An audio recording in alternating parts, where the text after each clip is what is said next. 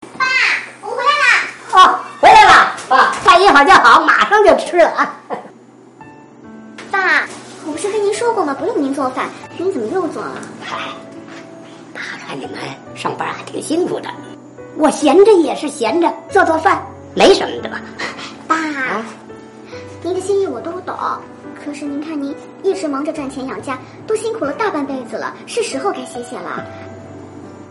况且我们接您过来是为了让您在这享清福的，不是让您干活的。就是爸，以后我们来啊，您就不用做饭了，要做也是我做，米线儿做啊。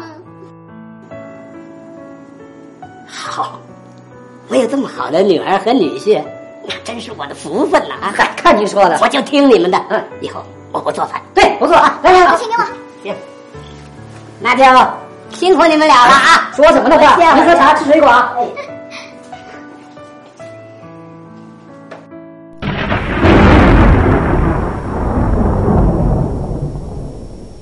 还好把妈劝住了，你看每次来，他把菜做成这个样子，怎么吃呀？菜怎么办呀？还能怎么办？哪次不是我吃？好了好了，你和这小饭桌把儿子接回来，告诉他今天不是外公做饭，妈妈给他做。明白。看齐了，来来，好嘞，行哎呀，开动开动！外公，今天怎么没有鱼啊？我想吃鱼。哎呀，那外公马上给你做点啊！啊，